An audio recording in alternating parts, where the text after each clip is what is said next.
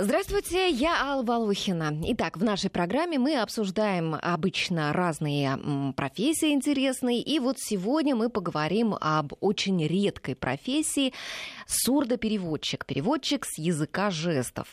И, а, вернее, а, я хочу уточнить, что это две разные профессии, но об этом мы поговорим а, в процессе вот ближайшего часа, уточним, почему две разные профессии, что это за разные профессии. У нас сегодня в в гостях Варвара Ромашкина, переводчик жестового языка, диктор, старший преподаватель кафедры сценической и жестовой речи Российского государственной э, специализированной академии искусств и постановщик жестов в спектаклях театра неслышащих актеров недослов. И Игорь Востров, э, декан театрального факультета Российской государственной специализированной академии искусств, э, профессор кафедры актерского искусства. Игорь Михайлович более 30 лет работает с сурдопереводчиками, сам частично освоил язык жестов. Здравствуйте, Здравствуйте. господа, рад вас приветствовать сегодня у нас в студии. Итак, а вот в Википедии я почитала, сказано, что вот это ваша Российская государственная специализированная академия искусств, что это единственное в мире высшее учебное заведение, специализирующееся на обучении студентов с ограниченными физическими возможностями. Неужели действительно больше в мире а, нет таких вузов? Нет, э, такого вуза нет.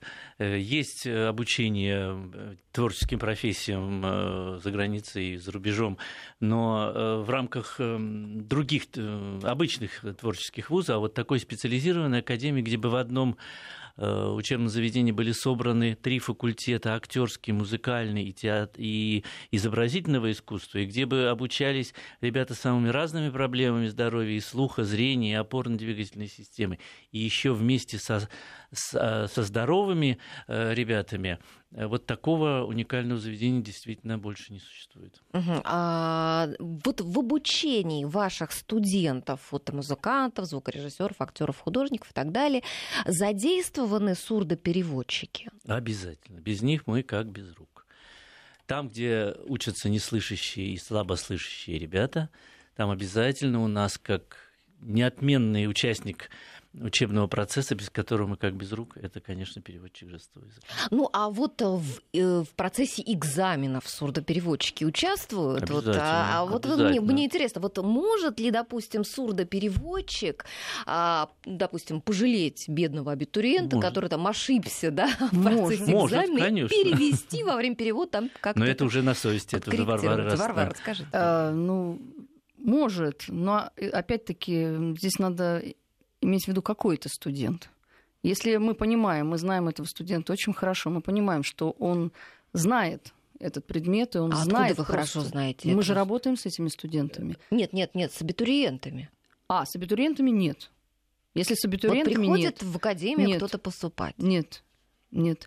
Потому что от этого зависит, кто у нас будет дальше учиться.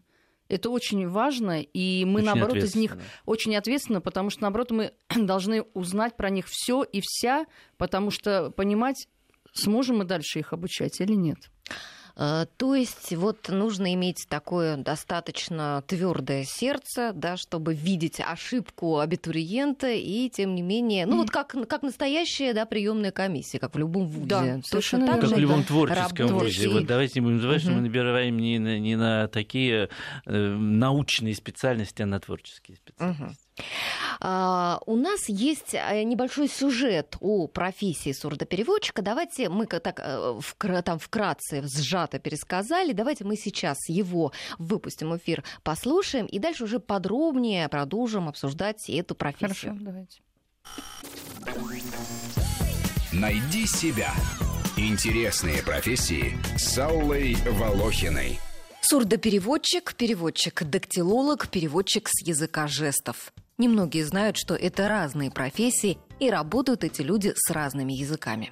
Сурдопереводчики активно пользуются артикуляцией и так называемым калькирующим языком, прямо связанным со словесным и применяющимся для публичных выступлений. Сурдопереводчики часто слабо знают жестовый язык, на котором говорят все глухонемые в жизни – Дактилологи же пользуются пальцевым алфавитом. В нем нет заглавных букв, знаков препинания и пробелов между словами, а главное, слова показывают буква за буквой. Если бы люди с проблемами слуха разговаривали с помощью дактилоскопического алфавита постоянно, руки бы отвалились после произнесения всего нескольких фраз. Эта азбука используется, чтобы передать имена, географические и прочие названия. Ну и, наконец, жестовый язык. Он мало связан с устным языком. Каждый жест значит целое слово. Однако жесты не являются интернациональными. Люди в разных странах используют разные обозначения, чтобы сказать «я люблю тебя» или «мне страшно». Даже если в этих странах один и тот же государственный язык. Любопытно, что американский жестовый язык Амслин не совпадает с британским.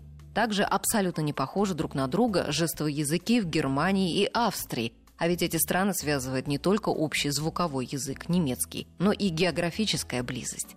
И наоборот, в ЮАР, где используется 11 звуковых языков, жесты для разговора у всех одинаковые.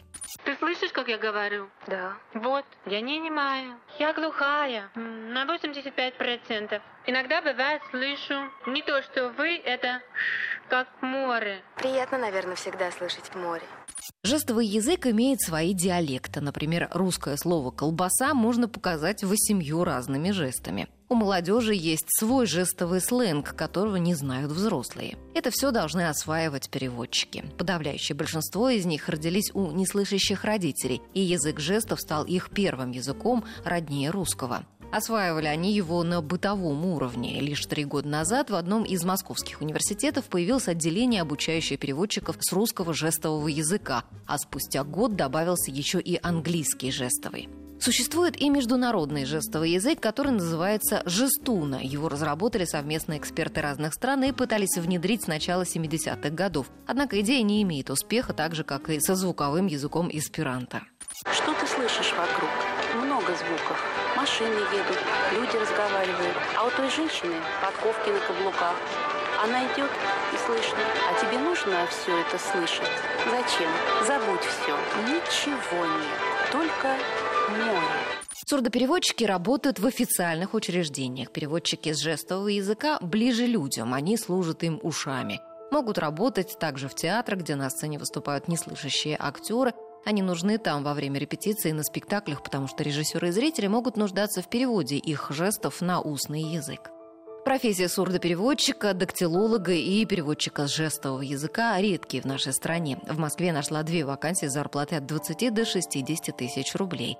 Когда у меня будет много денег, я уеду в страну глухих. Это большой остров, море, пальмы, белые горы, солнце, Всегда тепло, там счастье. Хочешь, я возьму тебя в страну глухих? Но я же слышу. Ты научишься говорить руками. Я помогу. Я хочу, ты счастливая. Найди себя. Интересные профессии с Аллой Волохиной. 12 часов 15 минут в Москве. И сейчас мы на некоторое время к оперативной информации обратимся. В Анталии, где а, сегодня открывается саммит а, глав а, государств Большой Двадцатки, начался неформальный саммит БРИКС под председательством президента России Владимира Путина. И вот что Владимир Путин сказал, как передал наш собственный корреспондент, сочувствует пострадавшим Россия Россия сочувствует пострадавшим от террористов в Париже. Э, справиться с этим злом э, можно только всем вместе. Э, мы сочувствуем пострадавшим и выступаем за объединение усилий в борьбе с терроризмом на основе устава ООН. Об этом сказал президент России Владимир Путин на неформальном саммите БРИКС, который открылся в эти минуты в Анталье. Мы будем информировать вас по мере поступления информации, а сейчас мы возвращаемся к теме нашего нашего эфира мы говорим о профессии сурдопереводчика. А, вопрос у меня такой к вам, э, первый после нашего сюжета. Вот я читала о том, что э, грамотных глухих людей а, у нас в стране всего 10-15%. Вот неужели это действительно так? К сожалению, к сожалению, так. А всего в России где-то около 160 да, э, школ вот, специализированных, которые обучают неслышащих детей. Которые обучают неслышащих детей. К сожалению, просто а, почему они не очень грамотные? Потому что у нас в школах запрещен жестовый язык. А как это может быть?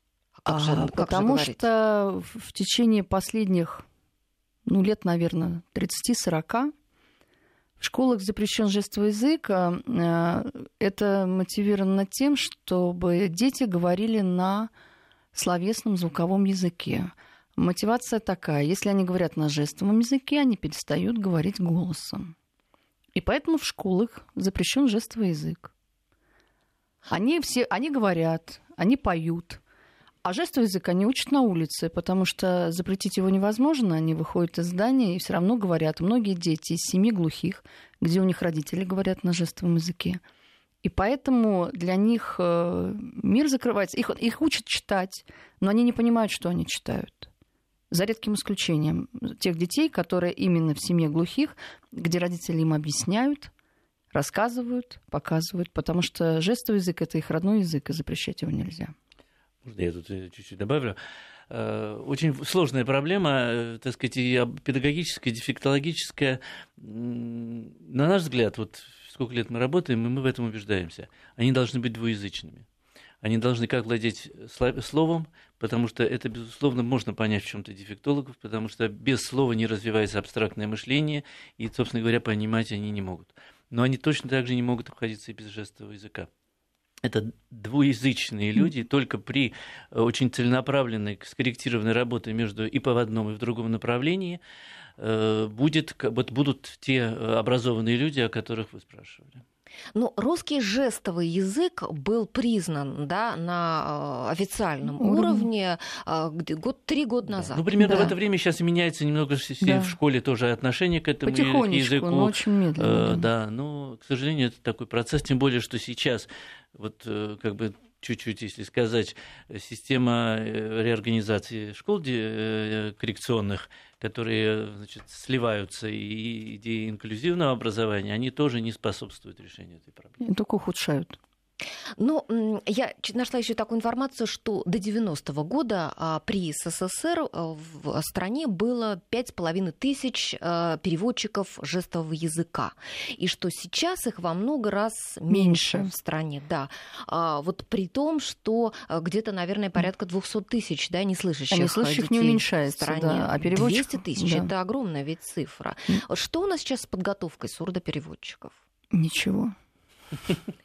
Ничего, существует ВУЗ, э, Московский лингвистический институт, э, который четвертый год, вот э, в этом учебном году выпустятся первые ласточки, девочки, их там 10 человек, которые будут переводчиками. 10 Будут человек ли они? Всего, всего да? 10 человек, да. Будут ли они переводчиками жестового языка? Думаю, из них, ну, в лучшем случае, 2-3. В лучшем случае. А, переводчики очень нужны, но вы понимаете, у вас как раз в сюжете это было, что переводчики говорят на калькирующем жестовом языке, они не понимают русский жестовый язык. Это не так. Переводчики семи глухих, они понимают.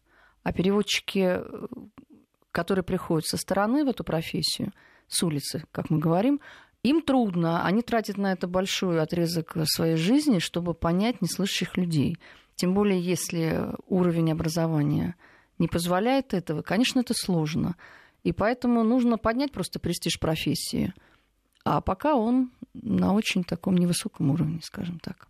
Ну, а ведь а, слабослышащие и неслышащие люди, они а, не могут обойтись да, без помощи сурдопереводчиков, каких-то, ну, э, ну в, быту, в быту, ну, может Во быть, как-то приспосабливать, да, да, но ну, иногда крайне необходимо. Ну, вы знаете, иногда крайне необходимо, а, ну, когда не учатся. И раньше, в советские времена, а, переводчики были во многих учебных заведениях и на предприятиях, были штатные переводчики. Сейчас этого нет. На предприятиях переводчиков штатных нет. Были такие крупные гиганты в Москве, как АЗЛК и ЗИЛ. На них были штатные переводчики. И не один. А, да, и не один. Понимаете, ну не меньше двух это точно. А сейчас этого нет. Ну, То есть а... старая гвардия ушла, а новых нет. Угу. Они там не работают. Как правило, сейчас у нас переводчики это в высших учебных заведениях, во Всероссийском обществе глухих, и там еще где-то как-то они вот работают. В учебных заведениях в основном это Бауманский университет, это наш наша академия, а, педагогические университеты и Российский государственный, специали... Э, Российский государственный социальный университет. Вот, э, существует ведь для э, глухих людей даже лимит переводческих услуг, да, вот в количестве 40 часов в год. То есть да. им бесплатно предоставлять должны да. переводчика на 40 часов в год. Но ну, это, Что такое 40 часов это в год? Это ничего, это очень мало. Это очень мало, потому что ну, к сожалению, это ну, то, что оплачивает даже, департамент. Даже этого, наверное, тоже не, не всегда получается. Ну, вы люди. понимаете, это на тот случай, если, пере, если неслышащий Попал человек больницу, поступил да? куда-то в учебное заведение, где нет переводчика. Как правило, они все поступают там, где есть штатный переводчик. Поэтому, и опять-таки, это предоставляется в Москве. Я не знаю, как в других городах, а в Москве 40 часов предоставляется. Ну, я, мне больше нечего на это ответить. Это... Ну, а, поскольку а, признан на официальном уровне жестовый язык, да, может быть, действительно все-таки начнет ситуация меняться. Очень важно, чтобы он был включен там, насколько я знаю, он не включен в, в там, в тарификационные, нет, в тарификационные какие-то. Да. Нет такой профессии, профессии сурдопереводчик, ни в каких вот этих нормативных, как угу. говорится, вот там, где все профессии угу, прописаны, угу. и вот такой профессии, профессии нет. нет. И кто как э, во что гораздо, к чему приравнять к лаборанту, к методисту, к педагогу, зависит все, да. все на воле э, руководства, Но... так сказать, вот, вот к сожалению. Там, где работают так... переводчики. Да, поэтому э, вот если окунаться в нехватку переводчиков, мне кажется, здесь нужно э, прежде всего как-то организационно это решить, и тогда люди, люди найдутся. Да, пока это очень сложная ситуация, это нужно, чтобы договаривалось общество глухих и Минтруда. Угу. Пока они не могут договориться. Давайте теперь о самом языке поговорим. Давайте. Вот, вот замечательно, да. Да, поговорили о больном, теперь давайте поговорим о, о, красивом. о, красивом. о красивом. Да, вот красоту устного языка можно оценить, да, а вот красоту жестового. Вот я посмотрела перед программой ролики, э, записанные как раз вот в вашей угу. академии, а, э, такие обучающие ролики, несколько словарик такой, да, жестового языка. А, это очень похоже на пантомиму, угу. да? Ну, наверное. Ну, наверное, наверное, да. Вот если вернуться к тому э, сюжету, который вы тоже вы, вы говорили, там в сюжете очень четко как бы обозначены составляющие языков. Э, Языком. Но я, честно говоря, не, не знал вот такого четкого деления на вот три профессии. Они это, это очень четко и очень точно описаны как бы составляющие э, э, этого языка. Вот. И высоко, так сказать, художественный язык, он использует все, все, эти, все эти составляющие и дактили, и где-то это... И, и жесты, да, мимика, и пантомиму. И это пантомим совершенно всё. как бы другой э, язык э, на другом принципе основан. Ну, то есть есть литературный жестовый да, язык, да. есть ну, такой наверное, бытовой, примитивный да, совсем. Да, да, да, да, да, да. Просто нету четкой такой... Вот, понимаете, на, на нынешний момент э, была профессор Зайцева, Галина Лазаревна, она разделила жестовый язык на калькирующий и разговорный. Ну, его называют РЖЯ, до сих пор мы не можем прийти к чему. РЖЯ, что такое РЖЯ? Русский жестовый язык или разговорный жестовый язык. Я склоняюсь к тому, что это разговорный жестовый язык. Потому что русский жестовый язык это и калькирующий, и разговорный, это все вместе. И еще что-то большее. Это очень красивый жестовый язык. Его надо видеть. Ну, а вот очень Нет. интересно, вот, допустим, в устном языке, да, у нас есть и множество диалектов, и вот даже, не знаю, там, питерца от москвича легко, э, э, э, как сказать, различить, да, отличить от, э, по словам, там, бордюр и поребрик, да. Вот, э, допустим, вот э, человек, который говорит жестовым языком, можно определить, что вот он можно. из Питера, например? Можно. Можно, потому что Питерская там своя школа жестового языка.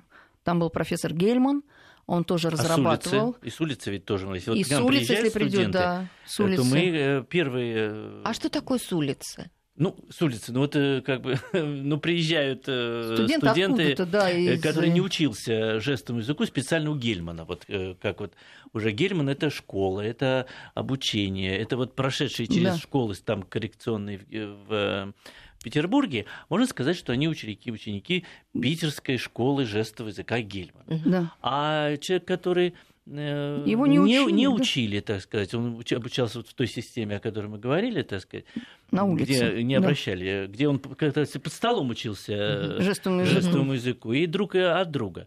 То э, то же самое, они разные у них Абсолютно. есть, вот вы говорите, Получается, диалекты. это разный язык, и первый, да, такой? Ну, это нет, это вот uh-huh. те самые диалекты, те uh-huh. самые...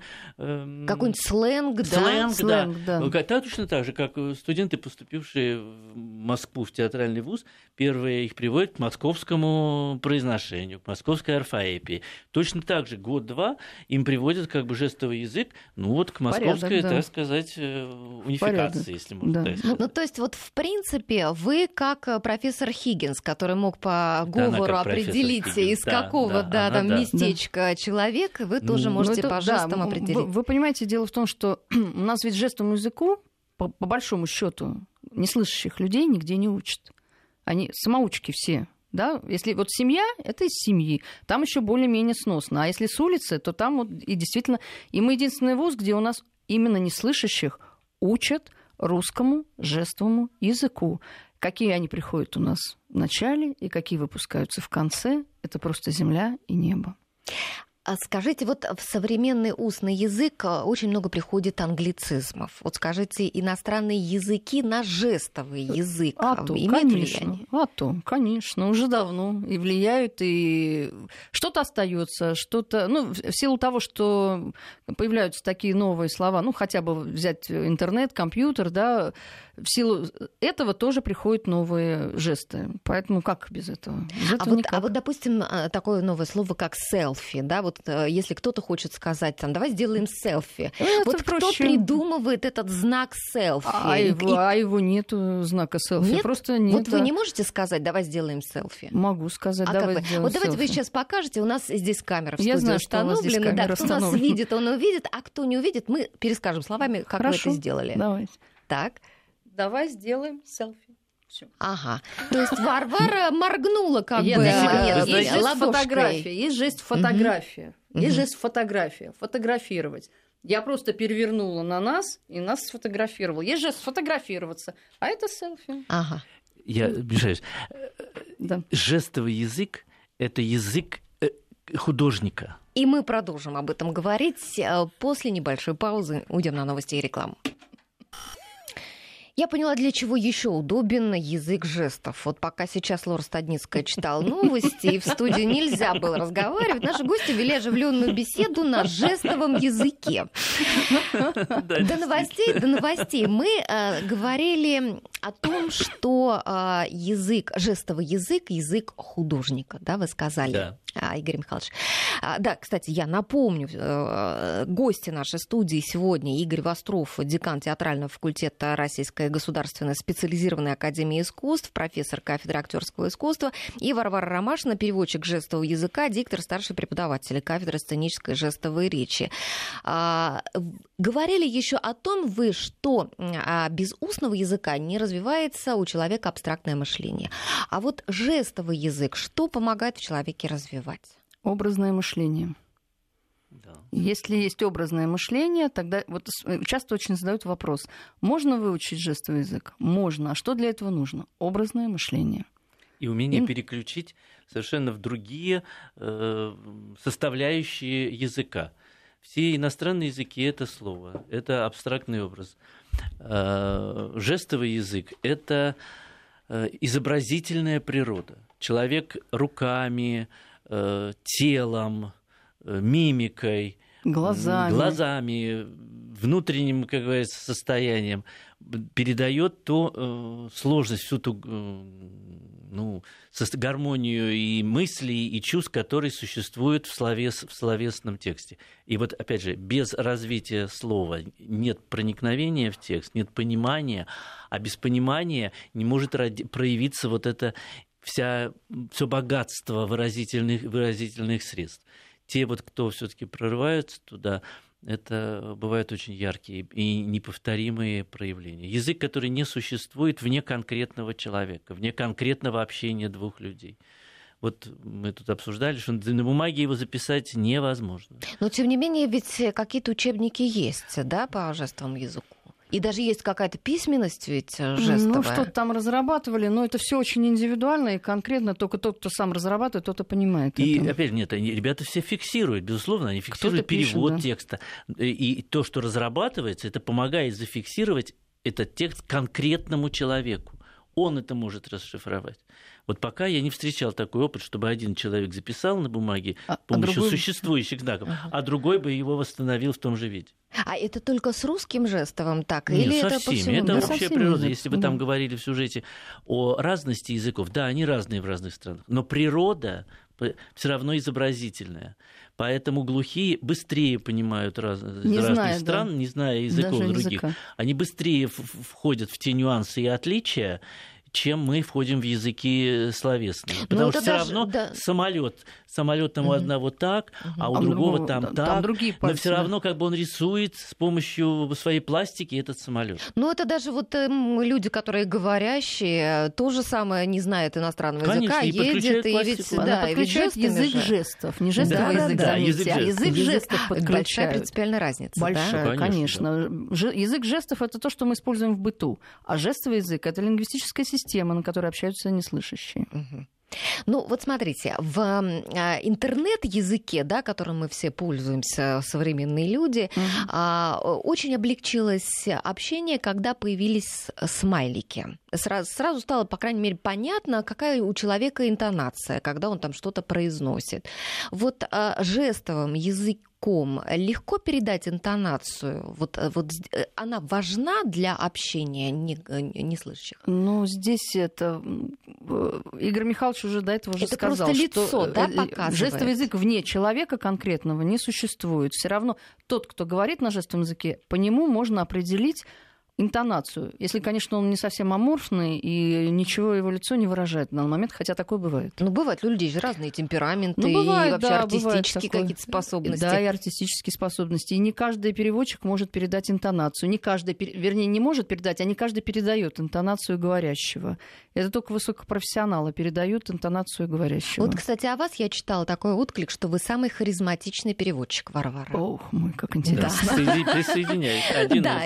Я как кстати, вот тоже хочу сказать, что действительно спасибо. Варвара очень выразительного. Вот а, я тут понаблюдала да, в, в промежутке э, ваши жесты. Красиво это выглядит. Ваши родители тоже, то есть ваши дети тоже, да, а, освоили да. жестовый язык. Ну как освоили? Они, они так общаются, скажем так, на нем. С кем? С моими друзьями, с моими актерами, потому что я живу в мире неслышащих людей, и среди этих людей у меня есть друзья, близкие люди, и мои дети с ними общаются, могут общаться, и я очень рада этому. Ну, вы сами выросли в семье неслышащих да, родителей, да? Верно. Вот каким ваше детство было? Прекрасным. Меня любили, и я не чувствовала ничего плохого, дурного. Язык жестовый – это мой родной язык. Я на нем общаюсь, сколько я себя помню. И я никогда, у меня не было никаких как-то комплексов по поводу того, что я говорю на жестовом языке. Потому что очень часто запрещают, даже иногда родители бьют своих детей по рукам и нигде не разрешают им в транспорте где-то разговаривать на жестовом языке. Таким образом, чтобы не привлекать комплекс, внимание, да, чтобы да? не привлекать внимание, там кто-то стесняется. У меня вот этого никогда не было. Поэтому, может быть, так все и случилось. Вообще отношение к жестовому языку в разных странах э, по-разному. Вот я по вспоминаю да. Э, Штаты Э, там встретить человека глухой, встретить где-то оказавшись в магазине, на улице, он очень быстро найдет человека, который ему поможет жестовым языком. Потому что в учебных заведениях, колледжи университеты жестовый язык это один из языков, который студент может выбирать как второй или третий там, язык. Да вы По что? выбору, да. да. Да что вы говорите, да. потрясающе. Поэтому а я прочла еще о том, что э, глухие в Америке считают, что надо говорить не потеря слуха, а обретение глухоты. То есть там вообще какое-то принципиально другое может отношение. Быть, да, ну, это, Вполне, ну, быть, у них проще, сказать, у них немножко слишком, но возможно. Да, возможно, но у них совершенно другая система. У них и дети неслышащих родителей это определенное как бы сообщество общество, определенная каста. У нас этого нету, а у них это есть. Поэтому ну, совсем другая, у них другая страна. И можно чему-то поучиться, а можно и не надо. И свое хорошо. Варвара, вот вы 19 лет отработали сурдопереводчиком на телевидении, да, или там 20, э, примерно с, такой порядок. С 95 -го года. Сейчас вот я не вижу нигде у нас на телевидении, чтобы на работать. телевидении с 93 с 98 -го года нет э, сурдоперевода на Первом канале телевидения. Его заменил, заменила бегущая строка. Сожалею. Да, к сожалению. Очень сожалею. К сожалению, и это... Кстати, между прочим, телевидение это было тоже э, тот самый как бы обучающий орган, э, который обучал э, людей жестовому языку культуре, красоте жестового языка, потому что... И общество отношению к неслышащим да. людям и приятию этого языка. Другое. Сейчас, э, конечно, Опять очень же, жалко. когда это где-то там внизу, так сказать, чуть-чуть замалчено, э, не знаю, опять же, извините, к опыту многих стран, всегда угу. в уголочке. В общем, Либо вообще диктор. наравне. Если красивый да. человек, знающий язык, мне кажется, это только Наоборот. Да, и, и на него, кстати, все время смотрят. А, кстати, может быть, поэтому. Поэтому все время. Может быть, Потому что интересно, да, интересно ну, смотреть. Очень часто, вы понимаете, у нас вообще, я даже не буду говорить о телевидении, даже вообще, вот если где-то на каких-то площадках, если даже на сцене, почему-то э, смущаются люди, которые... Кто-то не смущается, а почему-то власть придержащая иногда смущается, что рядом с ними будет стоять женщина и переводить их на жестовый язык. Почему-то высказывают предпочтение, чтобы она стояла там подальше от них, вот он будет стоять в середине у микрофона, а она где-нибудь так э, метров 20 сбоку руку. Совершенно а, неправильно. И, и, и это неправильно, это раз. А во-вторых, э, я в таких случаях всегда говорю, нет, вы, конечно, можете так сделать, но вы поймите одно, что весь зал будет смотреть на переводчика а не на того человека, который говорит. Если вы хотите, чтобы на него смотрели, поставьте рядом переводчика. Будут смотреть и на переводчика, и на этого человека. Ему же не слышащим важно целостное восприятие. И человека, который говорит, он видит его эмоцию, его глаза, и в данном случае сурдопереводчик жестового языка, он помощник для восприятия да. говорящего. И тогда на говорящего тоже будут смотреть. Он же просто стоит и, и говорит. А опытный переводчик, мы да. всегда говорим, говорим, что вот мы, мы радуемся, что у нас именно такие переводчики. В момент э, перевода они должны стать как бы тенью этого этого человека который говорит, и помочь все воспринять этого человека, не на себя как бы взять. Да, не на себя дело взять, а именно этому человеку, его выставить. Поэтому лучше ставить рядом. Кстати, вот вспоминая о работе на телевидении, а, фильм был такой, а, ну, такой там был какой-то смешной момент, когда сурдопереводчик, который работал на телевидении, вместо того, чтобы показывать, а, значит, текст, который произносит там ведущим или кем-то, он дал объявление о продаже своей машины.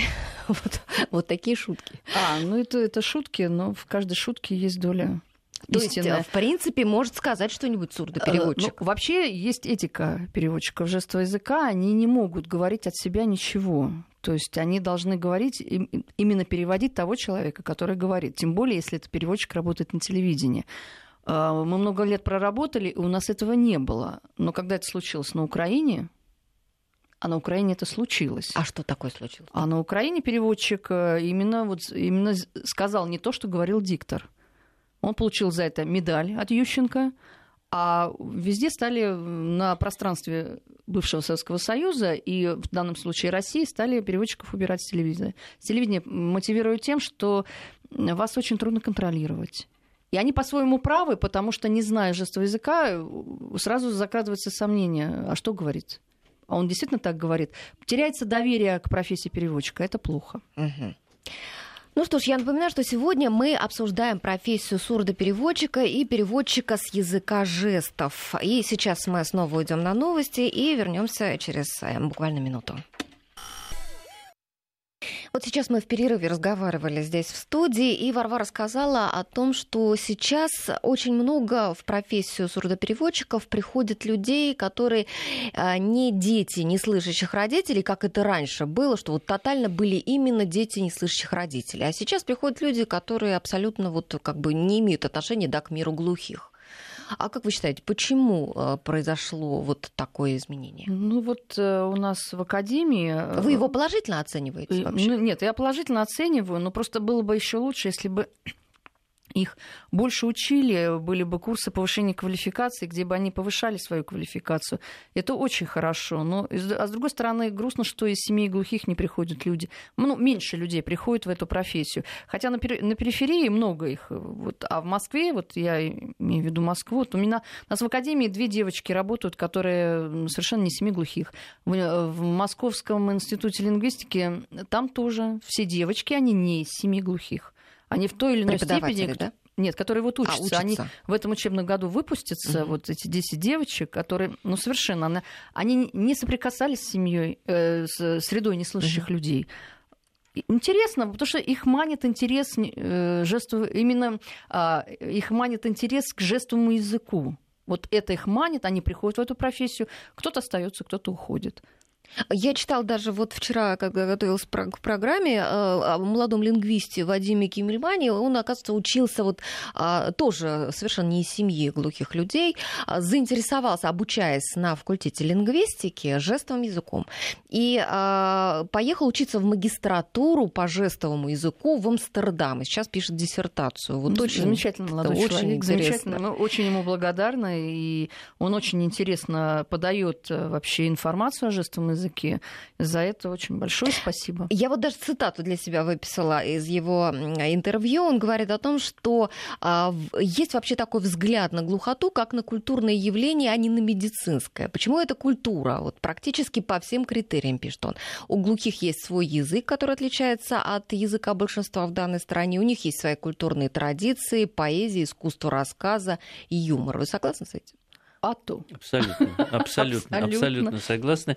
Это вот э, э, вообще вот сейчас существует такой даже фестиваль э, про театр много лет работающий э, в Москве где различные театральные коллективы. И вот если там возникают споры какие-то о, ну или, во всяком случае, размышления о субкультуре там, плоховидящих людей или людей с опорно-двигательной системой, то вопрос о существовании полноценной субкультуры неслышащих людей, вопрос как бы не встает. И прежде всего, потому что, конечно, есть язык.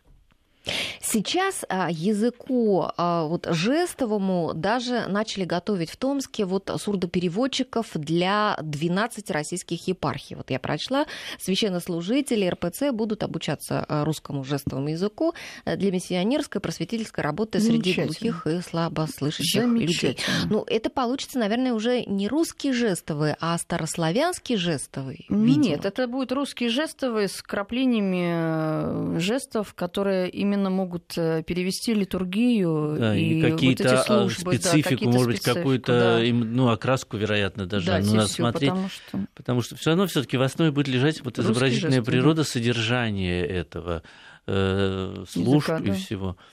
Потому в Москве тоже ведь существует храм, где проходится одна, один храм, где... Два, уже два. Два? Вот уже, уже два, два. Да. я отстал от жизни. Есть переводчик, да? Э, там, да, там ну, работают вот э, те сурдопереводчики, угу. которые в Москве существуют, и какой-то опыт, вероятно, накапливается. Я думаю, что они тоже будут и в контакте и передадут. Да, и священнослужители Вообще, учат... чем больше людей... Мне кажется, что вот такой базовый, э, базовый ну, основы языка, базовый арсенал могут получить и могут, могут овладеть большое количество людей, которые непосредственно там где-то торговля, торговля, э, медицина.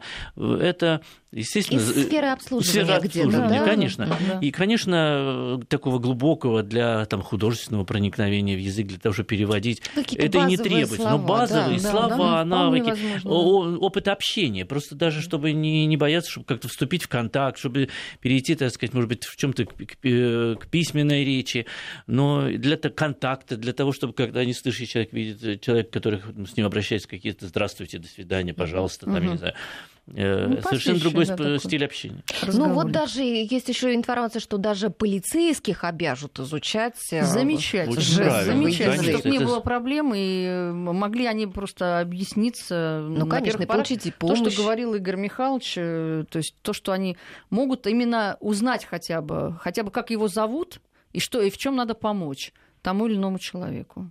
А лучше про театр. Да, Варвара, вот вы, да. да, работаете постановщиком жестов в спектаклях э, театра неслышащих актеров не, не до слов. Вот а что театр. значит э, постановщик жестов?